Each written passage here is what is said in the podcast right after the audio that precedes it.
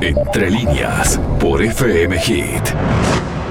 Bueno, nos vamos rápidamente, no solo porque es automovilismo, sino porque tiene varias notas con Andrés Fariña, porque estuviste, Andrés, en el Pinar. Sí, señor. El día sábado les contaba temprano, la gente de Augo me invitó con un pase de prensa a conocer el autódromo, porque si bien me fascina la Fórmula 1, nunca había tenido la oportunidad de ir a, al autódromo y como dije hoy temprano, súper recomendable concurrir allí a ver las carreras. Me fascinó la pasión que le ponen todas las personas que están allí. Eh, como todo deporte acá en Uruguay, siempre es más corazón que otra cosa.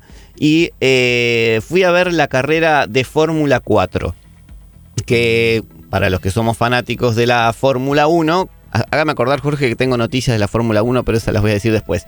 Eh, los que somos fanáticos de la Fórmula 1, ver de cerca una Fórmula 4 y que los autos te pasen por al lado genera así como una especie de, expectativa. ¿Te pusiste en el arranque de las carreras para que cuando salía el motor se sintiera el, ruido completo? No, me dediqué a disfrutarlo ese momento, porque estaba en la grilla, al lado mismo de la grilla de partida. Pero lo que sí tuve la suerte es de ver una carrera impresionante que se dio entre Estefano Poggio y Ever López. Ever López segundo durante toda la carrera, toda la carrera literalmente, incluso con una distancia bastante grande. Estefano Poggio la lideró durante casi todas las vueltas y en la última curva, en la última curva, Ever López lo pasa a Estefano Poggio y queda en primer lugar. ¿Eso en qué categoría? Categoría Fórmula 4. Fórmula 4. Lo que hice fue hablar en primer lugar con Estefano Poggio para ver, bueno, qué había pasado que se le quedó ahí a último momento el auto y esto fue lo que nos dijo. Bueno, estamos con Estefano Poggio, segundo lugar en la Fórmula 4 de esta carrera de sábado. Eh, Estefano, una carrera que lideraste durante casi todas las vueltas y a último momento ahí te pasaron. ¿Qué pasó? Se me cayó un poquito el auto y bueno, la ansiedad, la verdad, la ansiedad de, de ver la bandera cuadro en la última curva en el parador me pasé un poquitito, no pude acelerar bien para abajo y bueno, me, pasó a ver ahí que venía haciendo un carrerón de atrás y bueno, quedó el saborcito ese del uno, pero, pero está. Estábamos viendo que al finalizar la carrera, pese a haber sido una lucha minuto a minuto, segundo a segundo, te bajaste del auto y fuiste derecho a saludar a tu compañero en un abrazo fraterno. Sí, sí, nos llevamos muy bien, todos, todos los de la categoría. Adentro del auto nos peleamos, pero en pista, eh, y de manera limpia.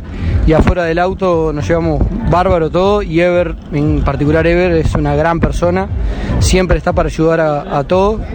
Y la verdad, este, si bien no gané y me quedó el saborcito ese, cuando gana Ever a veces me quedo contento porque se le merece, porque es terrible persona. Ahí estaba Estefano Poggio que nos contaba lo que les decía. Y vamos a escuchar ahora al flamante campeón de esta carrera que eh, fue Ever López. Además habla sobre eh, la copa de este fin de semana que era Gonchi Rodríguez.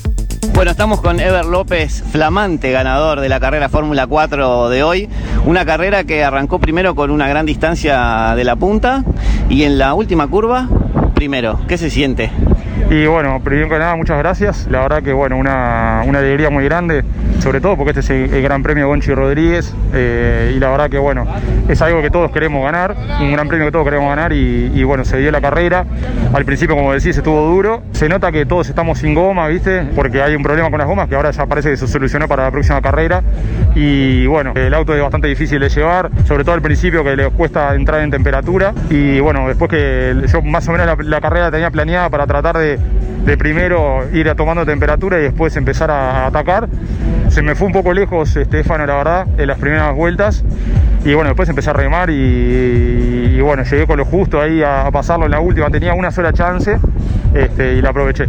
Y, bueno, y felicitar también a Estefano porque estas maniobras, entrar en, el, mixto como entramos dos, fórmulas a la par, es muy difícil, o sea, no, no es algo que, sea muy común y hay que respetarse y bueno, la verdad que correr con, pilotos así este, da, gusto, la verdad. Y la verdad que yo lo quise felicitar porque las maniobras siempre se hacen de a dos este, y entonces, bueno, nada, correspondía porque la verdad que fue un carrerón que se mandó él. Y, bueno, tuve, yo tuve la suerte al final de, de.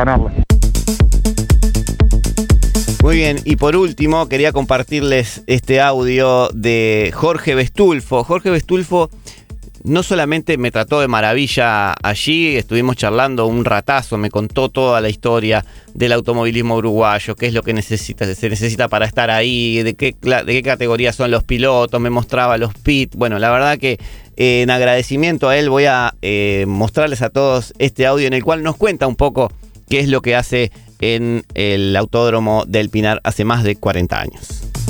Bueno, estamos con Jorge Bestulfo, una persona que hace 40 años que se dedica al automovilismo y se prestó unos segundos a charlar con nosotros.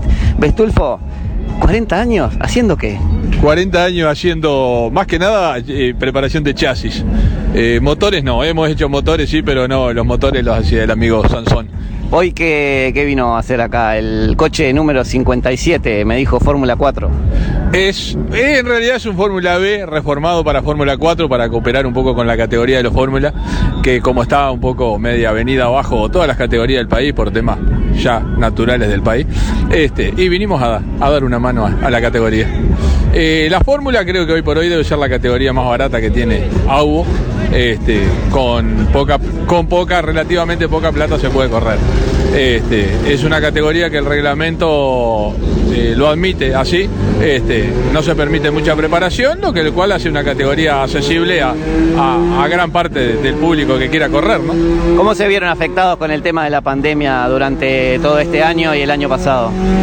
Sí, bastante. Eh, económicamente se notó como en todos lados y después también eh, la falta de competencia por, por, por, por estar cerrados los, los espectáculos. Eh.